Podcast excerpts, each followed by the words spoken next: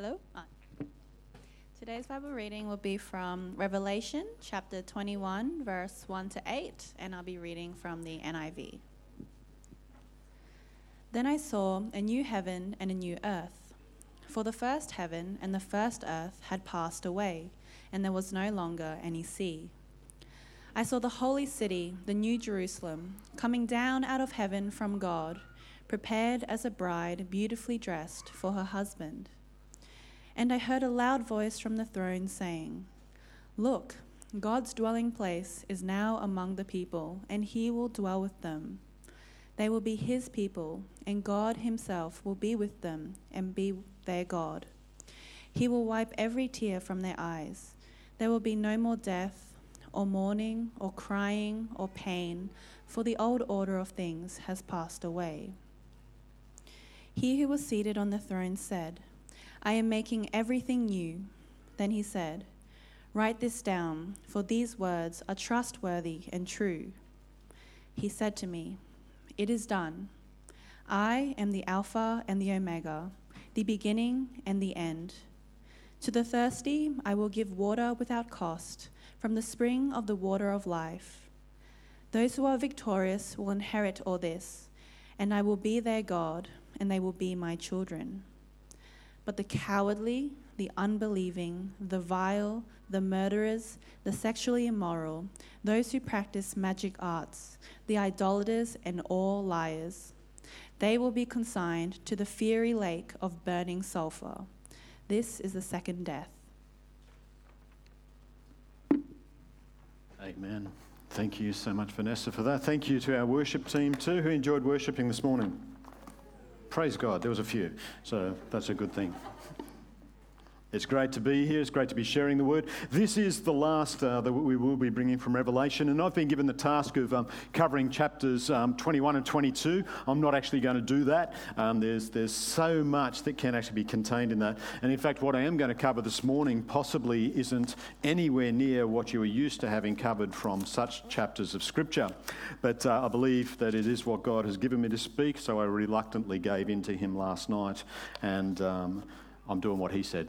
So, uh, is the readings 22, 1 to 5 there as well? It doesn't matter if they're not, but I'll read those. Yep, okay. So, let's just read from chapter 22 and uh, verses 1 to 5.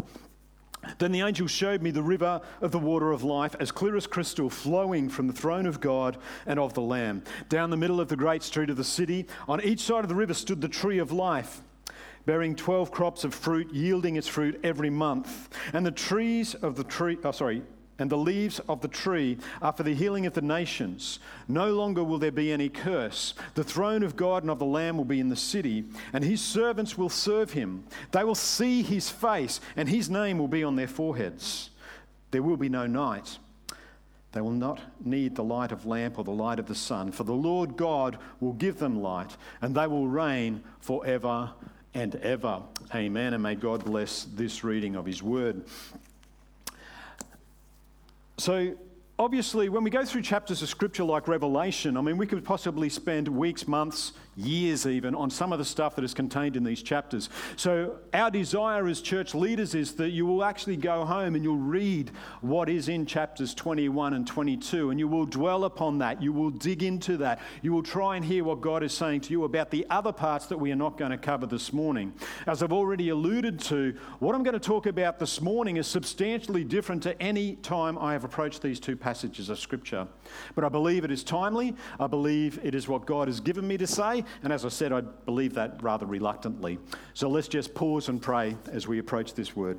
Father God, I thank you so much for your presence, your power, your love, your glory that you pour out upon us. I thank you, Lord, that we have celebrated the table which represents the great sacrifice that you made for us. And Lord, we come now to approach your word, to hear your voice from Scripture. We just ask for the truth of that Scripture to be revealed to us. And Lord, my desire is that as we leave this place this morning, we will leave with renewed hope. That we will see that you have a purpose and a vision for each and every one of us. And that you, Lord, through what you have done in the completed work of Christ on the cross, will do great things for us and through us. In Jesus' name we pray. Amen. I, I don't know about you guys, but We're living in a world vastly different to when I was a teenager. And I think about the stuff that's happened in my lifetime. And I remember there was so much hope. Who, who, remembers when the wall came down between East and West Germany? You can raise your hands, it's okay. What a time of celebration. You know, great, there's going to be peace amongst these nations. It's going to be absolutely fantastic. And there's lots of these now little things happening. Who remembers seeing the coverage of 9 11? Actually, actually, forget that. Put your hands down. Who didn't see coverage of 9 11 uh, at the time it happened? We've only got one girl brave enough to put her hand up, two girls. There's, there's a generation sitting here who didn't see that coverage, who doesn't know how much that changed our lives, who don't understand our world was literally, I don't know if it's the same for you, but for me, our world literally changed forever when 9 11 occurred. And I don't think any of us will forget that day. I don't think any of us will be able to express the sheer shock, the sheer magnitude of, of how horrendous what we're seeing before our eyes truly was. And so we're living in this world where there seems to be this rising evil. There's wars, there's terrorism, there's all this stuff that's touching us in our lifetime. It's changing the way we think about people. And there's all these awful atrocities that are being revealed as being committed in places just like this places that say that they follow and pursue God and serve Him. And these atrocities have been covered up and suppressed, and people have suffered as a result. We have the situation, which seems to be an ongoing situation, where there's thousands of countries that have hundreds of thousands, millions of people dying of starvation each and every day. And yet, it has been proven over and over again there's enough food in the world to feed everyone. And so it's our greed, our selfishness that stops that from happening. So many people are driven by pride, greed, self righteousness hate, and fear that is clearly evident we're living in a broken world. I don't believe we're anywhere near what God would have his world to be. And in the midst of this, we have people who stand out because they make significant difference in their lifetime.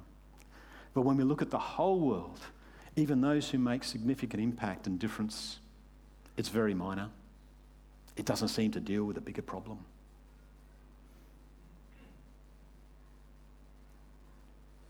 I don't know how that makes you feel. I don't know how you've interacted in that with your life.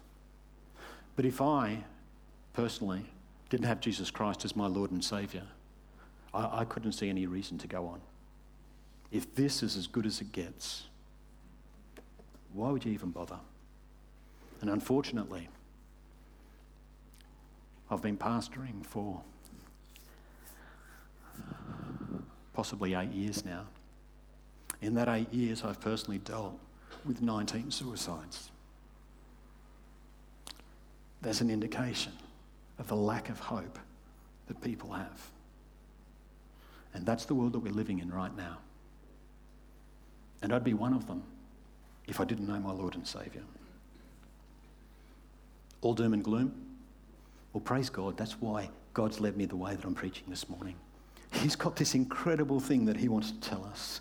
And Revelation 21 and 22 tell us about the new heaven and the new earth. And they tell us about the type of life that we are actually going to have with God. He will be present with us. We will see Him face to face. He's going to wipe away our tears. There's going to be no more pain, no more heartache, no more fear, no more sin. Is that worth celebrating? Yeah, there should be a resounding amen. Thank you, Charlie's not going where we thought he was going. He's going to talk about the great things God is doing because he's doing it right now in you. But then he's going to have this day where we're going to stand in his presence and his glory and we're going to see what he started completed. And it is going to be a wonderful time. It is going to be way beyond our comprehension. It is going to be more than we can ever possibly hope or dream of. Revelation 21 5 said, And he who was seated on the throne said, Behold, I am making all things new. He also he said, Write this down, for these words are trustworthy and true. Why did he have it written down? Because he wanted you to read it. He wanted you to know. He wanted you to believe it. This is what I'm going to do, and it's a message for each one of you. Take it, believe it, apply it to your life. And so this morning, the message is going to be quite simple. When you think about how complex Revelation is, this is going to be quite a simple message. I'm just going to talk about the things that God's going to make new for us. I think we're living in a day and a time and a, hope, a, a, a stage in life where we need a little bit of hope. We need to understand that this isn't as good as it gets. There's so much more to come. And He's got a plan and a purpose in order to outwork that. And so, first and foremost, He's going to make a new heaven and a new earth. And what we read at the beginning of Revelation 21 is a fulfillment of God's word that we read in Romans 8:22. For we know that the whole of creation has been groaning together in the pains of childbirth until now. What's it mean that creation's been groaning? Has anyone ever gone out on a mountain and sat there and heard creation groaning? Thank you that no one put their hand up, praise God. I'd be worried. But the thing is that creation is actually groaning. Is this earth we live on all that God wanted it to be? Is it now um, part of God's um, greater perfect plan, or is it suffering from the evil that is actually on earth right now?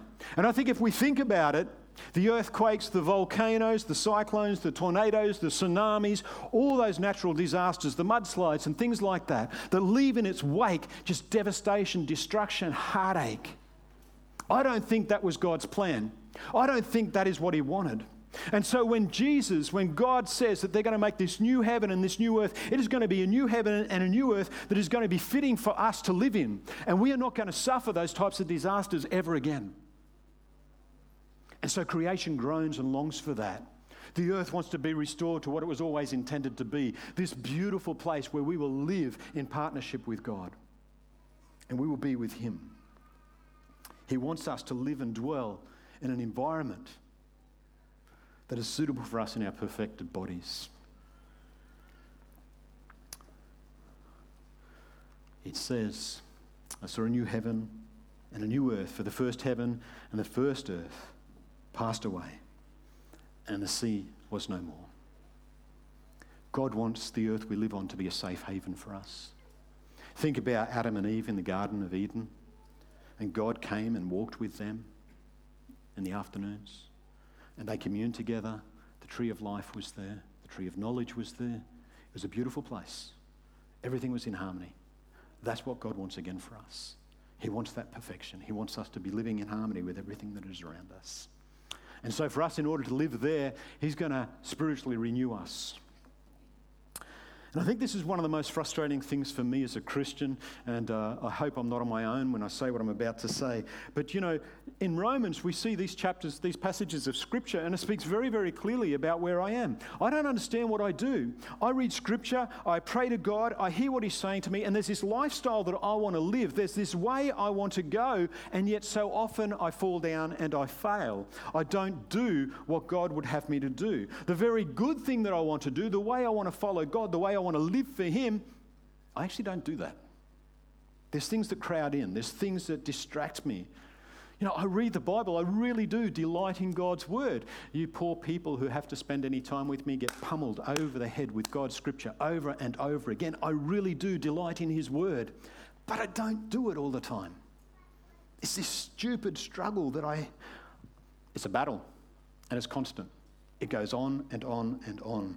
I want to live for the Lord. I want to be able to show my commitment to Him through my obedience to Him and my willingness to submit to His authority, but I don't always seem to be able to do that. And I'm not sure about you, but I want to show God's love to others. And yet, I say and do things that are harmful to friendship. My wife knows I'm an absolutely perfect husband. She's laughing.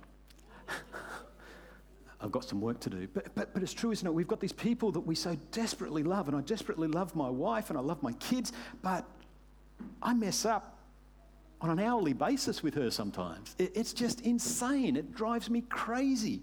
We do those things that we don't want to do. I want to have this constant desire to worship God. You know, and I, am so blessed because, you know, I know I only look about 20, but I'm a lot older than that. Yeah, but I get to mix with young people. You want to do something awesome in life, mix with young people. And I get to spend time with young people. And we're so, so abundantly blessed. We've got musical instruments at our house. They come along. And I just love, we do this young adults drop in thing where anyone who's young, young at heart, can drop in and these guys, they often just pick up a guitar or start playing our piano or something like that. We just end up worshipping God. Praise God, our neighbours hear it too. Some of them have complimented us on the singing and that that we do. Isn't that awesome? They hear praises as well. But I, I want to be in that space. I want to worship God wherever we're going, whatever we're doing. And they're really exciting times because we didn't plan it. It's just something that happened. And, and, and I love those times. Um, maybe it's my generation. Do you guys still go to the beach with a guitar and. No? No. How sad. Did anyone in my generation go to the beach with you? You went to the beach, praise you, brother. Yeah, you know, we just go down there, someone to pick up a guitar and, oh, sorry, I'm thinking about my Māori friends when I say it like that. And we'd just sit down and we, we would play guitar and we'd sing praises to God. It was absolutely awesome. We would, it was euphoric, you know, it was a mountaintop experience. And that's where I want to be. I, even when I'm not with people, I want, to, I want to worship God like that. I want to have this attachment to Him where I'm like, yeah, God, you and me, let's do this. And yet I'm not always there. It might be hard for you to believe, but I get sad.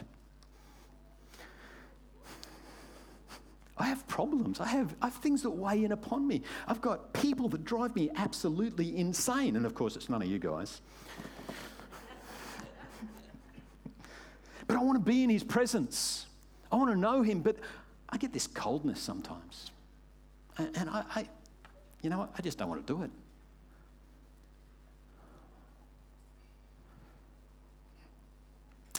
I long for peace. I long for comfort. I long for His presence. I want Him to surround me and make me feel secure. I want His word to be true in my life. His word tells me that He will do all things for me. And He will be that comfort. And He tells me not to worry. He tells me He knows the future. He tells me, Charlie, worrying about it's not going to solve a thing. And I don't know about you, but I worry about that. And I get anxious about things. And everything I do seems to create this de- detachment with God. I, I want to maintain purity of thought. And this isn't just like talking about pornography and how I think how people think about women and stuff like that. I want to have pure thoughts about people. When someone attacks me, I, I just want to pray that it's been a misunderstanding. And I, I, just want to be graciously saying, oh, that poor person, they've, they've totally misunderstood what's happened. bless them, Lord. That's what I want to do. I think sometimes it's more like, oh, Lord, I wish there was somewhere in Scripture that justified just screwing their neck. I'm going to get into trouble because pastors apparently aren't supposed to speak like that. But we have this longing, this desire to think pure thoughts about everyone, and the reality is we often want to throttle them.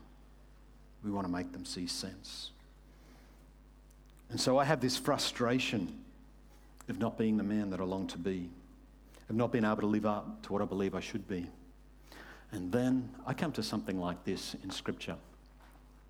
Now I saw the holy city, the New Jerusalem, coming down out of heaven from God, prepared as a bride adorned for her husband. Who's this?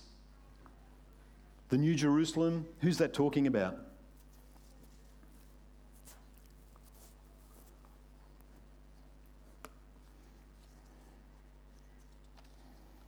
This is the church.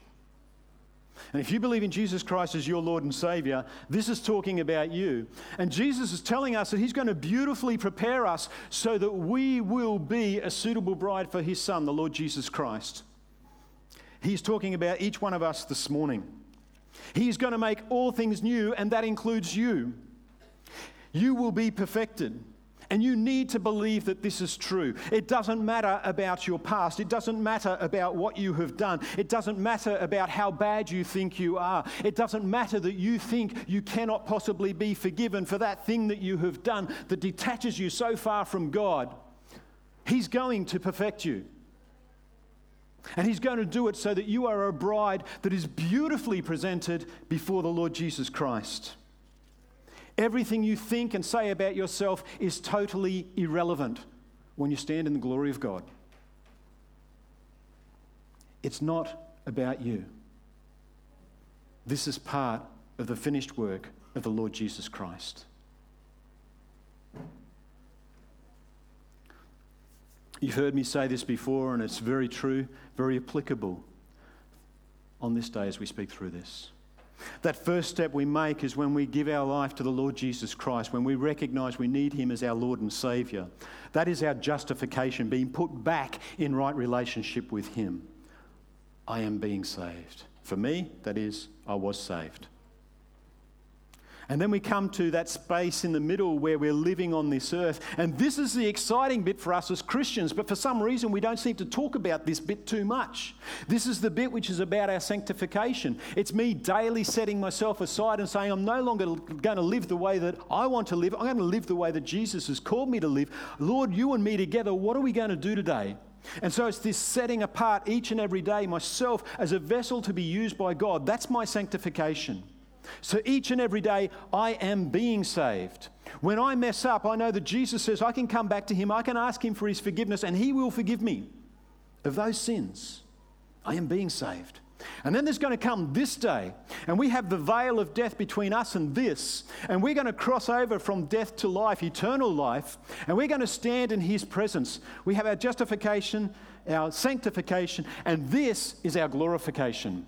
I was saved, I am being saved, I will be saved. And death is going to have no hold on me because I'm going to be standing in His presence and His glory. I was saved, I am being saved, I will be saved.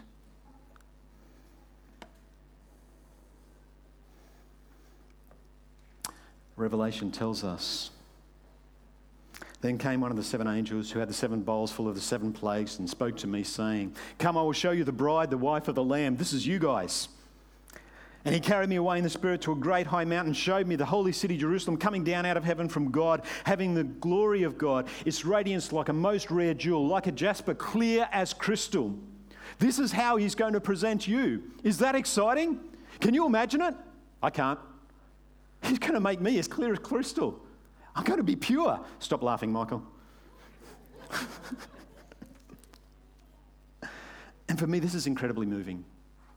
there's stuff in here which really speaks to me so clearly. We're going to be living in God's very presence. And, this is incredible what God actually does for us. I want you to think back to the Garden of Eden.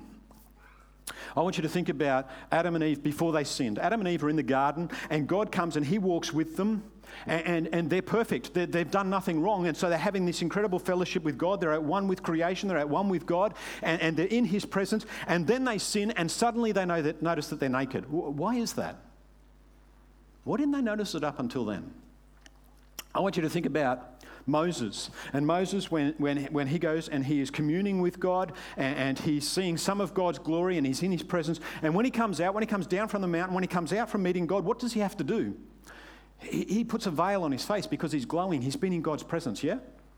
Well, think about Jesus when he was transfigured on the mountain. He's up on the mountain, and, and, and, God comes, and Moses comes, and Elijah comes, and they have this time of fellowship. What is Jesus doing? He, he's glowing. Part of his glory has been revealed. God has been there, and he's glowing. And so when I think about Adam and Eve, Adam and Eve were in perfect union with God. They were in his presence, and I believe they were glowing.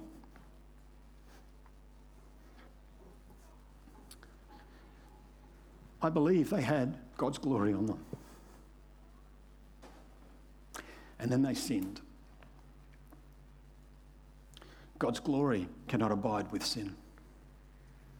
And suddenly they were naked. They lost the glory of God. They were primarily spiritual beings. They were there to worship God. And they messed up, just like we do. And we no longer have God's glory and we've become primarily physical beings. Having the glory of God, its radiance like a most rare jewel. We're going to be in His presence. He's going to give us that glory back.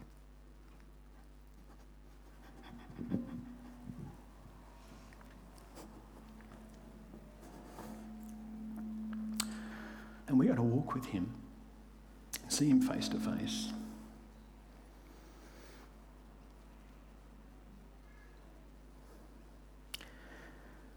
And I, as that glory rests on us, we're going to be radiant, just like Adam and Eve, just like Moses, just like Jesus.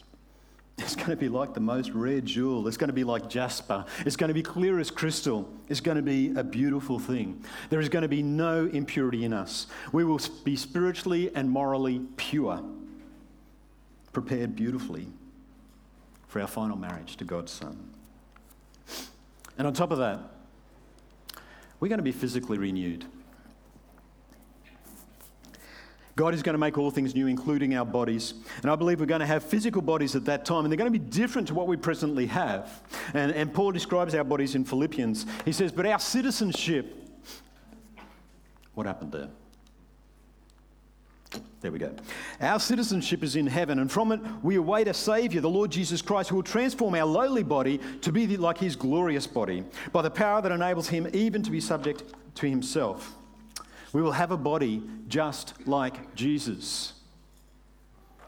Think about when Jesus was raised from the dead. He, he has this body, and I, I don't fully understand what was going on. Remember when Jesus walked on the road to Emmaus and, and these two disciples were there, and he comes along and he starts talking to them? Did they go, Yo, Jesus, good you could come with us? They didn't recognize him, did they? And then Jesus suddenly is standing at a meal and he breaks the bread, and they go, Wow, it's Jesus.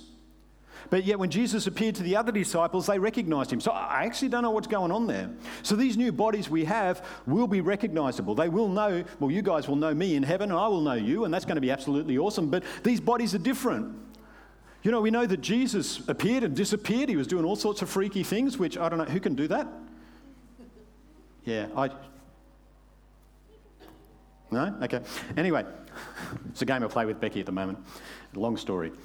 But the thing is, Jesus has got this new body, and they're in this room, the doors are locked, they're fearing for their very lives, and poof, Jesus is there.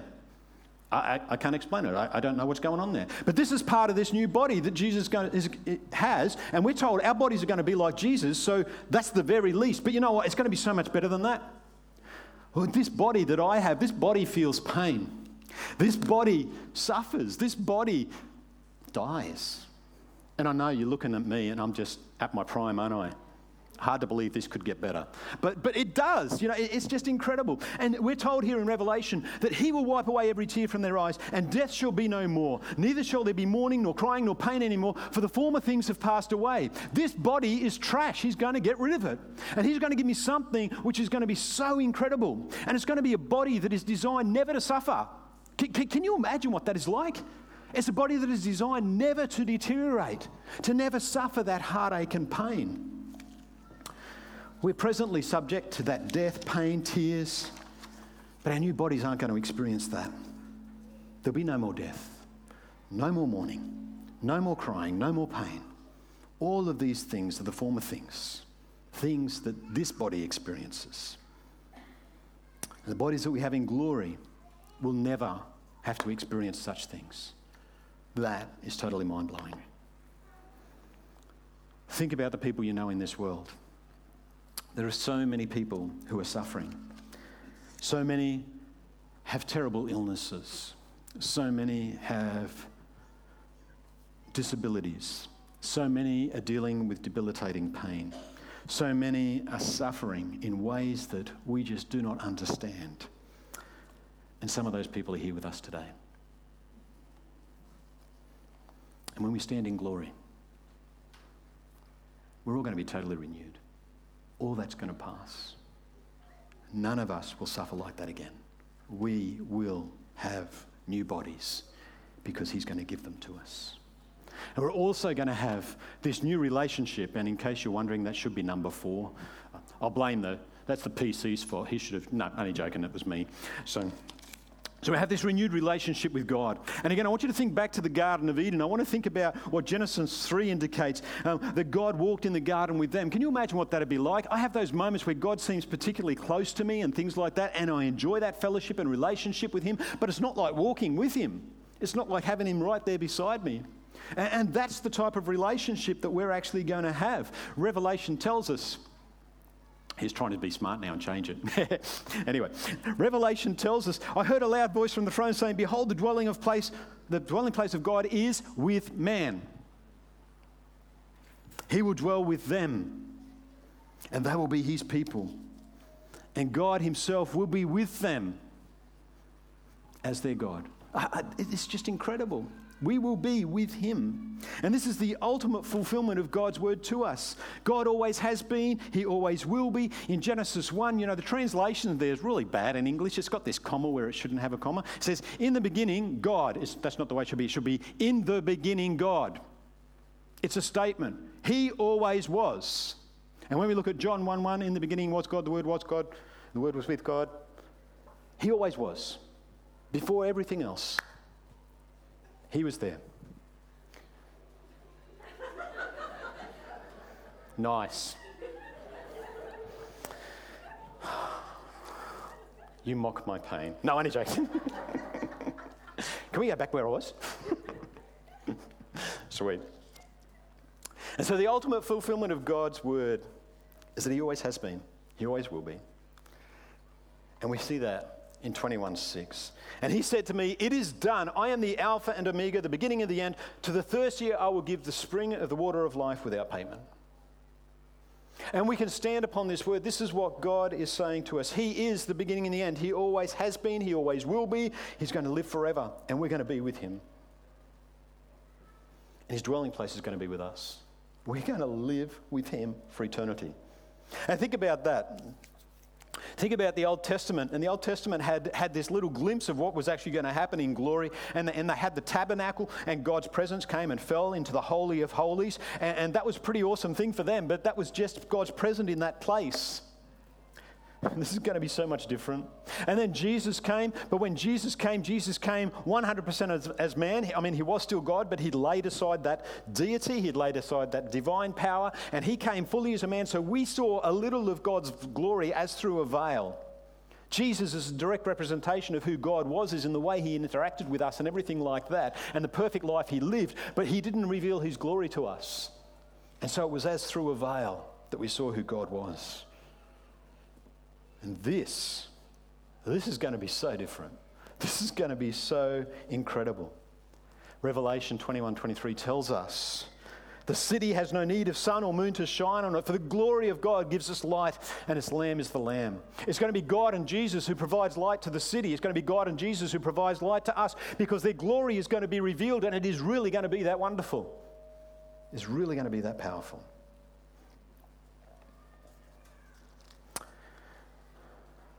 And more than anything, I think this is awesome. We will see his face. God is going to make all things new. We're going to be presented before Christ, pure, holy, perfect, with a body that matches the body he has. A body that experiences no more pain, no more suffering, no more heartache, no more sin. But above all, we're going to see him face to face with his glory fully revealed. And we're just going to be in that glory constantly, continuously, having it poured out upon us freely and continuously. Do you long for that? Seriously, is this what you want? And seriously, we need to think about this. If we genuinely want that, if our heart and mind is directed towards the things of eternity, if we're desiring those things, Scripture tells us everything in this world will fade away. We won't be distracted by it. And so, the test of whether this is truly your heart's desire is is there anything that distracts you in this world? It's temporary. It will fade, it will rust, moth will eat it. Where is our hope?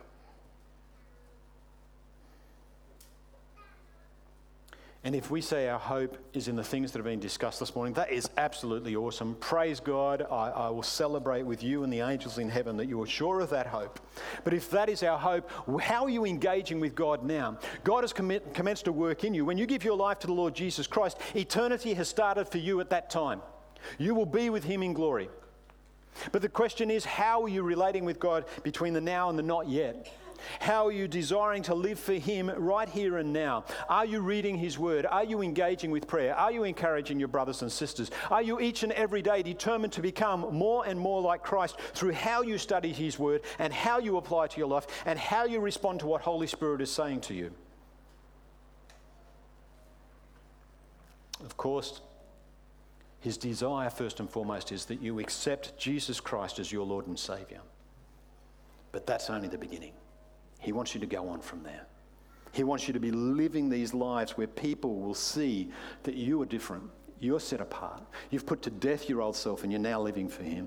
You know, I, I, have this desire that I will be so in love with Christ, I will be so living for Him, that when I walk through a crowded place, people will see that I love Him. I ain't anywhere near there. But that's what I desire. I want to be so different that people go, wow, what is it that that guy's got? Is, is that your desire? And if that's our desire, we must engage with his word. We've got to get serious about our faith. He wants us to know the da- daily power of His Holy Spirit living in us, His love, His provision, His equipping for us to do every good work He has planned for us. And guys, don't be sitting there believing the lie that you don't have a work to do. We continually get told about the body of Christ. Each one of us is called for a purpose and a reason. And some of you are very quirky people. We're never going to be good mates, good friends. But praise God you're here. You have a purpose and a reason in His kingdom. And only you can do it. I might want to try, but I'm going to mess it up because God didn't design it for me to do. He designed it for you. So, do you meet with Him? Do you pray to Him? Are you hungry for Him? And do you feed that hunger by digging into His Word? It's the only way we can get to know Him. Our desire as leaders is not that you pat us on the back and say, gee, that was a great message. Thank you, Pastor. I don't want people to say I'm a great pastor. I don't want people to say I'm a great speaker. I really don't care, to be quite honest. I want people to say, I've changed my life. I'm more committed to Jesus. I want to obey him. And if I hear people saying that, I've been faithful to what I've been called to. I don't need the other rubbish. We just want you to move closer to Jesus. End of story. Nothing more. Let's pray. Father God, I want to thank you for the truth of your word. And Lord, for me, this is a crazy mixed up word this morning, but Lord, it's so encouraging. And I thank you, Lord, that even when I think about my life, it doesn't matter how bad I think some of the stuff I've done has been. I know your forgiveness, I know your restoration. I know your love that you've poured out upon me. And Lord, I pray for every person here that is hearing my voice that they will know your love, they will know your forgiveness, they will know that you are standing there to give them that opportunity to ask for forgiveness, Lord, and to ask to be your child, to ask to be restored to faith, Lord. And Father, there's some people here who've made that commitment who haven't moved on with you. And Lord, I just pray by power of Holy Spirit, you'll be stirring their hearts that they, they will hear your voice this morning. And the Lord, they'll respond to that. They will make the decisions that they need to make in order to draw closer to you.